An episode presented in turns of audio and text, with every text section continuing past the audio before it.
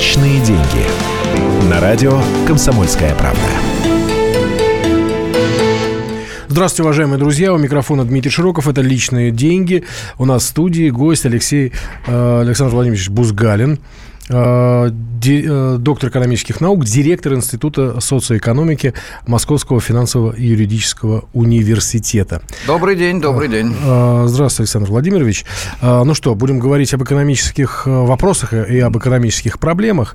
Первую тему, которую предлагаю обсудить, может быть, коротко, но тем не менее, это то, что Госдума сэкономила порядка 800 миллионов рублей. Это совершенно замечательно, хотя для радиослушателей я хочу подчеркнуть, 800 миллионов рублей, это звучит, конечно, очень громко, но на самом деле это едва ли 15 миллионов долларов, но это где-то на уровне покупки э, скромного особняка на Рублевке скромным олигархам, да, э, чтобы понимать масштаб этих денег. Э, я еще раз говорю, хорошо, что сэкономили, но проблема в том, что на самом деле главные проблемы экономии государственного бюджета – это не Государственная Дума, у нас почему-то именно депутаты стали притчей во языцах, а есть э, масса администраций всяческих руководящих органов снизу доверху, я не буду их все перечислять, начиная от деревни это ту, где всегда идут дожди, да, и заканчивая старой площадью. А, есть масса других э, проблем, э, и здесь, на самом деле, главные вопросы, конечно же, стоят во внебюджетных средствах, в том числе во внебюджетных фондах, которые есть у всяческих администраций, начиная, опять-таки, от служебных особняков и заканчивая огромными санаторными и прочими комплексами. А, я хочу подчеркнуть, что со времен Советского Союза привилегии номенклатуры не только не уменьшились, но и выросли. Точных оценок нет, а хорошо бы, чтобы они были. Вот опубликовали бы данные, сколько на балансе находится у разных администраций, разных органов, различных организаций, домов, зданий, машин, гаражей э, и всего остального, да, клиник. Вот, наверное, была бы очень полезная информация, можно было бы сравнить с бюджетом Минздрава или еще с чем-нибудь, да. Э, я думаю, нам иногда надо вспоминать о том, как мы боролись с э, номенклатурой в Советском Союзе. То, что там была бюрократия, все помним, а вот что сейчас, как-то не очень любим вспоминать. Ну, здесь-то вот пока говорят о том, что это, дескать, размещение в гостиничных номерах, э, встречи иностранных делегаций и так далее, и так далее, и так далее. То есть, в общем, обошлось с экономией. И вот, ну, я сейчас подчеркну, Дума далеко не самый дорогостоящий государственный орган, даже если брать верхушку федеральных властей. Я не берусь сейчас оценивать без готовых данных, подождем, пока кто-нибудь скажет, сколько сэкономила администрация того или другого нашего руководителя. Катя, и вот тогда будем на эту тему размышлять. А да? такие данные публикуются? Я ни разу не видел. Это я так намекаю, что неплохо было бы, если бы они это публиковали, да? Э, у нас, наверное, есть еще одна тема, которую есть, стоит конечно. обсудить с коррупцией связанная. Да, единственное, я хочу э, объявить э, номер телефона 8 800 200 ровно 9702, но скорее сейчас пригодятся WhatsApp и Viber, уважаемые друзья, плюс 7 967 200 ровно 9702, это номер, по которому установлены эти программы, связывайтесь с помощью и WhatsApp, и Viber. Да, я предлагаю следующую тему, аресту Люкаева. Говорят, ну и... что он не улучшил положение России в рейтинге восприятия коррупции. Да, совершенно верно на самом деле ни арест Улюкаева, ни громкие дела, связанные с некоторыми полковниками, у которых там, как шутили, большие возможности для поправки государственного бюджета, то ли в гаражах, то ли в квартирах находились. Везде. Ну, везде, да. Ну, естественно, суммы были далеко не те, которые могут поправить государственный бюджет, поэтому это исключительно были шутки. Но, э, к сожалению, проблема очень большая и очень серьезная. И я хочу специально подчеркнуть, что Россия находится сейчас на 131 месте из 180, по-моему, более 170 стран, которые... 176. 176. Ну, видите, я почти не ошибся, по памяти цитируя которые вообще индексируются в этом самом рейтинге. Напомню, что там вот э, Россия находится в группе э, стран Сейшельские острова, Багамские... А, Сейшельские, извините, сейчас исключили, я ошибся. Багамские острова, Барбадос, Бруней, Доминикана, Гренада, Сент-Люсия, Сент-Висент и Гренадины, а также Соломоновы острова и другие замечательные организации, которые добавились к этому списку. Значит, ситуация с э, рейтингом у нас 29 баллов. Я напомню, что 0 – это самое плохое, поэтому 100 – самое хорошее хорошая, поэтому мы находимся в э, конце, но вот добавились эти самые острова всякие, которые то ли нас опередили, то ли я уж не знаю, в чем тут дело. Нет, не приподняли, опустили, значит, извините, только в точном смысле слова, а не в переносном. И у нас сейчас 131 место, а в 2015 было 119. Я хотел сказать, на самом деле, не столько об этих формальных вещах, это информационный повод, важный, но повод. Я хотел сказать прежде всего о том, почему почему такая ситуация в нашей стране. И если мы хотим бороться с коррупцией, то, я думаю, бороться надо не только с ее последствиями, то есть не стричь сорняки, а все-таки э, выпалывать, перепахивать поле и думать, чем его засеять. А, но прежде чем коротко прокомментировать перед перерывом ответ на вопрос, давайте мы, наверное, обратимся к радиослушателям с предложением. Вот если бы вы были премьер-министром или каким-нибудь самым главным человеком в России, э, что бы вы сделали для того, чтобы победить коррупцию? И после перерыва, наверное, начнем принимать звонки. Ну, да? До перерыва еще есть время. Друзья, 8 800 200 ровно 9702, наш телефон прямого эфира, наш WhatsApp плюс 7 967 200 ровно 9702, Viber также плюс 7 967 200 ровно 9702. А, ну, а я, если можно, дам все-таки ответ, почему коррупция. Не возражаете? Нет, конечно. Ну, отлично.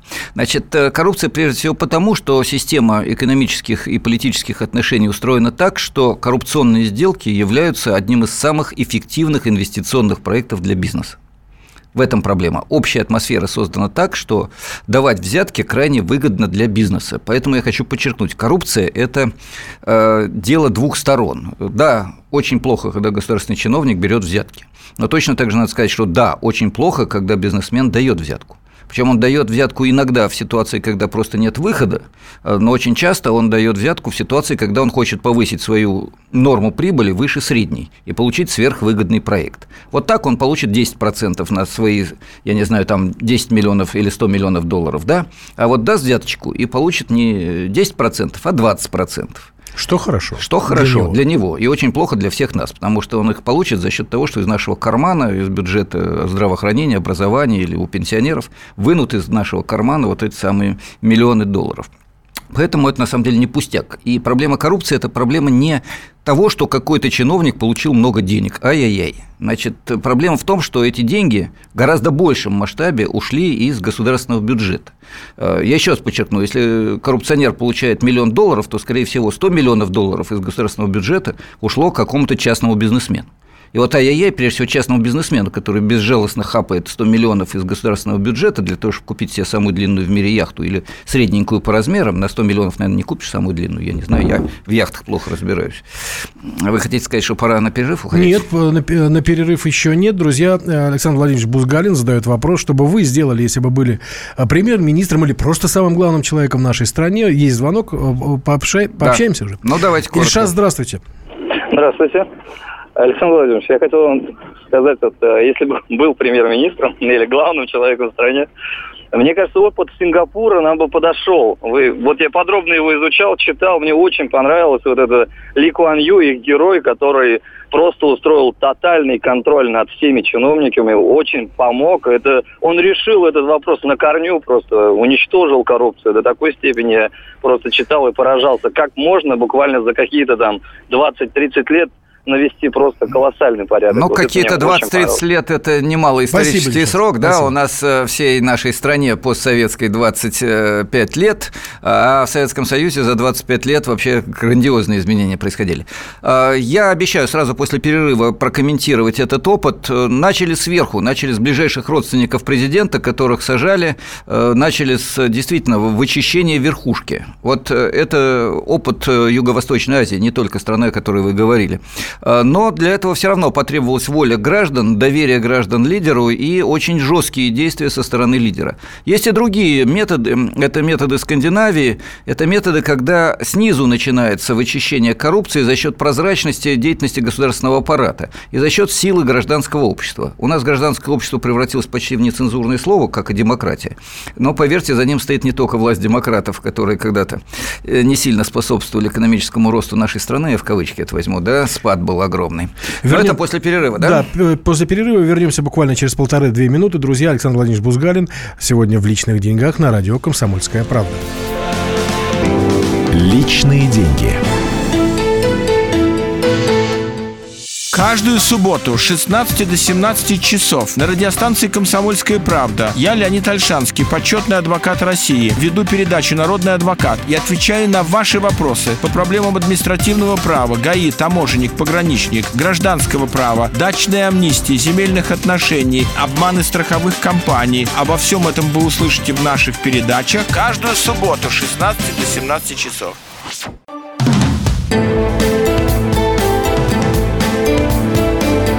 Личные деньги. На радио «Комсомольская правда».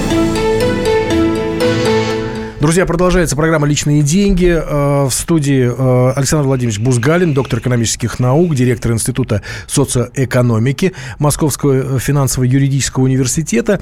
И э, до перерыва задали вопрос, Александр Владимирович задает вопрос, что бы именно вы, друзья, сделали, если бы были премьер-министром или же главным человеком в стране для борьбы с коррупцией? То, что коррупция – это отвратительно, мы уже все понимаем. Александр Владимирович это очередной раз разъяснил – Наш студийный номер телефона 8 800 200 ровно 9702. WhatsApp и Viber плюс 7 967 200 ровно 9702. Э, Александр Владимирович, ну вот э, я посмотрел тоже, что на самом деле э, ниже нас, ниже нас, значит, совсем там, там, где совсем все плохо по этому индексу коррупции в мире, да, идет Северная Корея, Южный Судан, Сомали, ну, очень Йемен, хорошие страны, да. Йемен, Судан, Ливия, Афганистан, Гвинея, Бисау и Венесуэла. Ну, вот видите, какие замечательные результаты. Я напомню, информационным поводом было, были данные о том, что Россия занимает 131 место в индексе э, коррупции, восприятия коррупции, да, и 130 стран э, имеют ситуацию лучше, и несколько десятков только, которые только что перечислил мой коллега, имеют ситуацию хуже. И вначале я сказал, что коррупция – это э, вершина вершина айсберга, а внизу лежит система экономических отношений, где распил государственного бюджета и паразитирование на общенародных ресурсах, природных и не только. Это наиболее эффективные пути бизнеса, ну, не единственные эффективные, но едва ли не наиболее эффективные пути бизнеса, особенно для крупных корпораций. Поэтому сегодня мы говорим о коррупции в больших масштабах, о том, когда десяток яиц приносят деревенскому доктору, вот на эту тему мы ничего обсуждать сегодня не будем. Я предлагаю так. И я сказал, есть два метода. Один э, очень справедливо наш радиослушатель прокомментировал. Юго-Восточная Азия – это методы, когда жестко, тюрьма, иногда расстрел, как в Китае, э, сверху начинают ближайших родственников и друзей президента решается вопрос коррупции. И эти примеры позволяют не сразу, но через два десятка лет э, действительно резко снизить коррупционную составляющую экономики. Но есть и другие меры, когда и бизнес, и государство работают предельно прозрачно. Вот э, в скандинавских странах корпорация обязана предоставлять полную информацию, скажем, о доходах своих служащих. Всех. Я уж не говорю о государственных, частная корпорация обязана это делать. То есть даже она не обязана, она считает своим долгом, это социально ответственный бизнес. Они вывешивают на сайте, скажем, Nokia и так далее. Сколько денег получил топ-менеджер, сколько денег получили его заместители, члены совета директоров, откуда, как, на что пошли эти деньги. В результате у них топ-менеджер получает в 10 раз больше, в 10, чем э, работник корпорации Финляндии, средний работник. У нас различия в сотни раз до тысячи раз, если учесть все э, сказать, закрытые привилегии. Ну и еще один момент, и потом ваши звонки.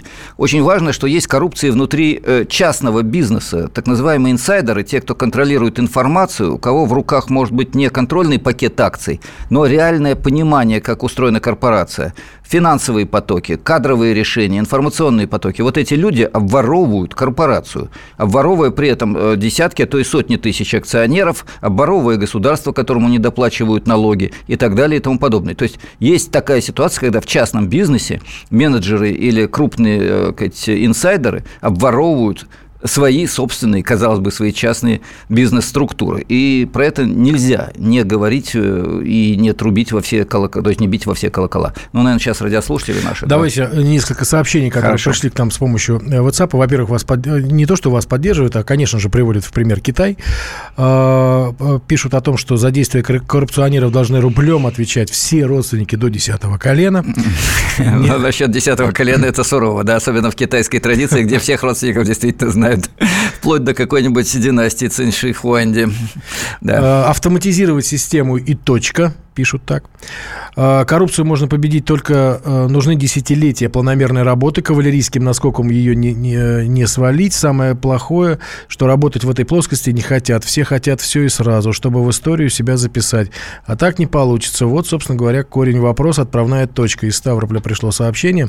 День добрый. До победы над коррупцией необходимо дать людям с ней борющимся права и возможности опричников, которые были при Иване Грозном. Мы готовы это делать. Сам работаю в отделе по противодействию коррупции. У нас есть только функции собирать и обобщать информацию. А это, как понятно, ерунда. Борьба с ветряными мельницами. Ну, вот в основном наша аудитория пока, насколько я понимаю, э, склоняется к таким, к репрессивным методам борьбы с коррупцией. Вы знаете, это общее мнение, но, к сожалению, репрессивные методы работают только тогда, когда есть э, другая и важнейшая составляющая, когда есть заинтересованность большинства а. граждан и б.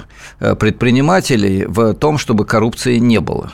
И тогда ограничить тех или других государственных чиновников при помощи волевых методов э, полиции или каких-то других органов э, системы насилия, давайте называть вещи своими именами, можно и должно. Но если такой заинтересованности снизу доверху нет, то система не работает. Для того, чтобы такая система заинтересованности была, я еще раз подчеркиваю, нужна, во-первых, прозрачность. Во-вторых, э, нужно, чтобы люди понимали, как работает бизнес и как работает государство. Вот я честно говорю с бизнесменами. Они мне объясняют, как плохо жить, налоги, бюрократы, пожарные инспекции и так далее.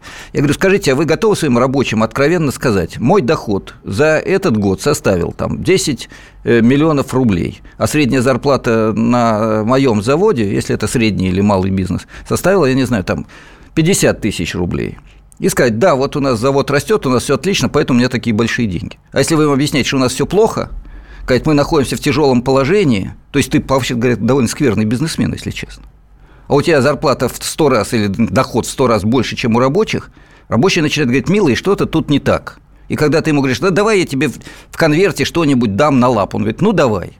Тогда он не уверен, что ему заплатят его собственную пенсию и ее проиндексируют в полной мере. Сегодня проиндексировали, позавчера не проиндексировали. 20 лет назад вообще был кошмар с пенсией. Да? Кстати, до сих пор не сказали, что это кошмар, и с высокой трибуны не сказали. В 90-е годы государство обмануло своих граждан, и это должно быть законодательно сказано. Чтобы хоть немножко доверяли потом государству, чтобы больше такого не будет, понимаете? Ведь э, это непростой вопрос. Вот если доверие государству, доверие бизнесмену, доверие бизнесмена рабочим, ведь он же тоже рабочим своим не доверяет. Вот для этого нужна прозрачность, откровенность, открытость и жесткость действительно в решении проблем. Если воруешь у своего завода, что делают э, сами бизнесмены очень часто, чтобы не платить налоги, чтобы не платить дивиденды, за это надо сажать в тюрьму, даже если это частный собственник, потому что он не весь завод имеет, он имеет несколько акций. Извините, какая-то фраза нехорошая получилась, да, но я нечаянно говорил. Я имел в виду именно то, что он не собственник всего завода. Ну да. Да, то же самое касается государственного аппарата и всего остального. Сколько говорили о необходимости контроля за расходами, ну давайте, наконец, просто везде опубликуем, у кого дворцы на Рублевки. Кто является собственником, не буду использовать слово «имеет», э, всего того, что есть у нас на Рублевке. Вот сфотографируем все дворцы, дадим их рыночную стоимость и напишем, кто их хозяин. Вот первая информация, да? Сколько проживет такая информация в открытом доступе, как вы думаете? Вот до тех пор, пока эта информация не будет жить на сайте президента и опубликована во всех центральных газетах, никакой борьбы с коррупцией не будет. А, принимаем телефонные звонки. А, продолжают писать, и в основном продолжают писать, конечно же, вот э, с точки зрения расправ то есть сажать пожизненно и так далее, и так далее, и так далее. Э, как предложение, не надо бороться с коррупцией, создать условия для того, чтобы ее, э, чтобы это было бессмысленно. Но я думаю, вот что это как это раз вот то, как о чем, то, о чем я говорю. Да, да вот, вот иначе сажать, то есть сажать надо тогда, когда в целом это уже неэффективно, да, когда везде и всюду эффективно, э, то, извините, сажать будут в основном не тех, сажать будут тех, кто неправильно дал взятку или не тому дал, или мало дал. Вот в этом случае. 8 800 200 ровно 9702, друзья, телефон прямого эфира. Алексей, здравствуйте. Здравствуйте, Алексей Пермь. То есть, вот я считаю, что должно быть создание полноценного гражданского общества, чтобы было стыдно и неприлично воровать, брать деньги, быть богатым, ездить на дорогих автомобилях, чтобы была полная открытость, чтобы все не было кулуарности, чтобы все про всех все знали. Для этого нужно, первое, я считаю, создать компьютерную базу управления государством. Сейчас в наше время это легко сделать. Устранить от принятия решений чиновников. Это все можно автоматизировать. Далее, сократить государственный аппарат сто раз. Это как минимум. То есть освободиться много людей. Чем они будут заниматься? Пусть идут в бизнес.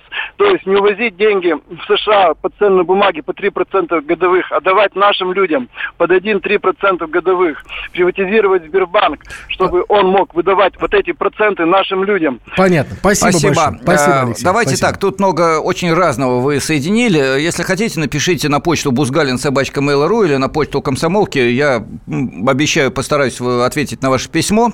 Но я подчеркну главное, что можно сделать. Действительно, сделать прозрачным и в том числе привлечь граждан к решению вопросов через интернет можно. Особенно это можно делать на уровне локальных э, государственных образований, там субъектов федерации, городов, в поселках элементарно. В поселках жители могут элементарно голосовать все. По любому вопросу ничего страшного не будет. Ошибутся, сами себе будут виноваты. В следующий раз будут думать и приглашать экспертов. Второе, что можно действительно делать, э, это обеспечивать ситуацию, когда в стране будет непрестижно иметь э, то, что можно назвать предметами роскоши и демонстративного потребления.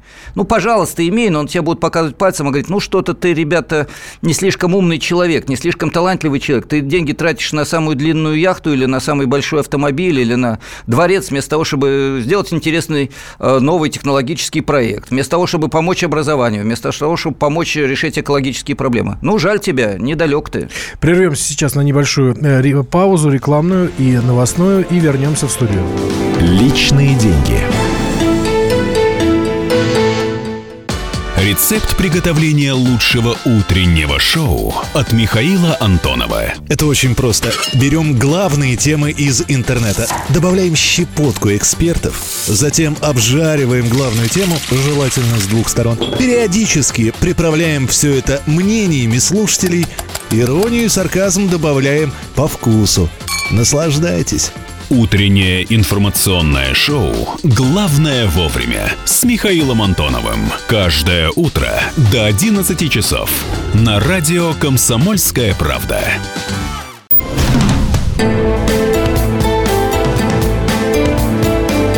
Личные деньги. На радио «Комсомольская правда». Продолжаем, э, друзья, личные деньги. Александр Владимирович Бузгалин у нас э, здесь в студии, доктор экономических наук, директор Института социоэкономики Московского финансово-юридического университета. Главный вопрос нашим радиослушателям от Александра Владимировича, что бы вы, друзья, сделали, если бы были премьер-министром или просто самым главным человеком в стране? 8 800 200 ровно 9702, телефон прямого эфира, WhatsApp и Viber, плюс 7 967 200 ровно 9702. Пообщаемся еще с Да, конечно, только я напомню, сделали для победы в борьбе с коррупцией Россия на 131 месте. Очень грустный результат. Это за 2016 год такая оценка.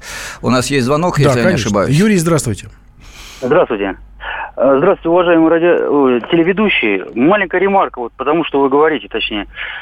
Ну, об этом вопросе можно долго говорить, но страна у нас, конечно, очень интересная. Если в историю заглянуть, что делал Иван Грозный? Что делал Петр Первый, когда перенес столицу в Санкт-Петербург? Да? Причины, точнее, из чего исходили? В советское время у нас хлопковое дело, дело гастронома номер один, там Елисейский, да? Показные эти были вот процессы. Угу. Но единственное, что э, точнее, не, в этой системе, чтобы бороться, бороться с коррупцией, нужна система, системные подходы, системные методы. Для этого нужно время. Я склонен к тому, что это должно быть, конечно, для нашего менталитета русских, российских людей жесткость, еще раз жесткость. Ну, Спасибо, вот, Юрий. Спасибо. А, извините, к сожалению, у нас э, много звонков, много тем, и, точнее, много аспектов этой очень важной темы. Я подчеркну, э, мы считаем, что в России иначе как при помощи петли и палки, меча, топора, гулага и так далее проблема ну, вот решить сообщения, нельзя. Все сообщения на WhatsApp это подтверждают. Это, на самом деле, реакция на то безобразное разрушение институтов, правил игры, на бездействие органов, которые должны защищать граждан в 90-е годы. Это эхо остается до сих пор.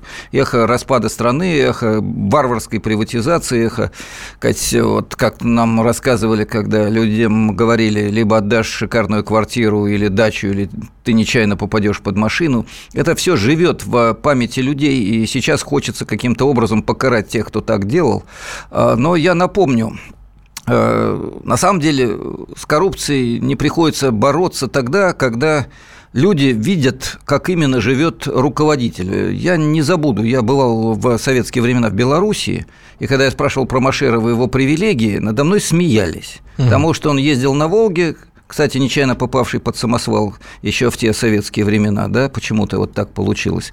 Первый, я напомню, Машеров был руководителем Коммунистической партии Беларуси, ну, реально сказать, аналог нынешнего президента. И этот человек был везде, без особой охраны. Э, все знали, где он живет, все знали, где живет его жена, в какой магазин она ходит. И в этом случае вопрос с коррупцией, с доверием, с насилием не вставало. А когда есть загороженный огромным забором э, особняк, э, в котором кто-то вроде бы живет, и когда мечта большинства граждан России жить в таком же особняке, вот тогда начинается трагедия. Когда вот у меня недалеко от дома школа элитная, туда за огромный забор дети ходят, прикладывая чуть ли не палец на опознавание, как, я не знаю, в секретном объекте, да, мордовороты на входе, это дети, это школа, они вырастают такими с самого начала. Поэтому нам надо решать вопрос немножко по-другому. У меня был хороший разговор с э, одним из бизнесменов. Я говорю, как ты живешь? Он говорит, отлично. Я говорю, и дом есть? Есть, говорит. Я говорю, и забор вокруг? Да, говорит, 5 метров. Я говорю, а вот что тебе все-таки не нравится? Вот я одного, говорит, не могу понять. Вот почему я приезжаю в Швецию, говорит, ну, мужик так же живет, как и я. Но у него стеклянная дверь, и девочка на велосипеде в школу ездит, а я ее на джипе с двумя охранниками вожу. Говорит, ну вот почему такая несправедливость? Говорю, скажи, дорогой, а ты готов заплатить из своего личного дохода 50% на развитие государства? Грабеж, говорит он. Я говорю, хорошо, а сколько ты тратишь на охрану, девочки, заборы и так далее? Ну, не знаю, говорит, ну, наверное, половину того, что я зарабатываю.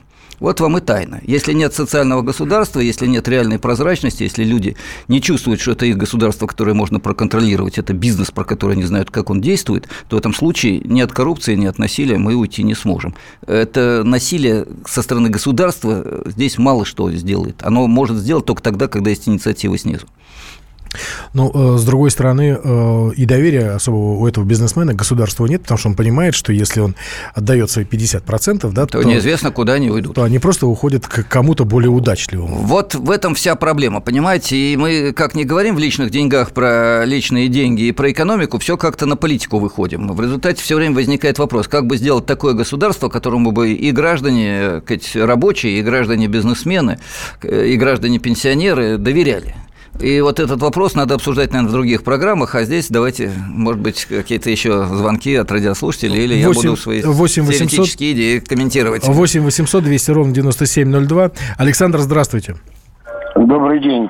Здравствуйте. Здравствуйте. Меня слышно, да? Да, слышно, конечно. Да, и что бы я сделал бы, я бы в первую очередь бы прекратил бы вранье государства по отношению к трудящимся.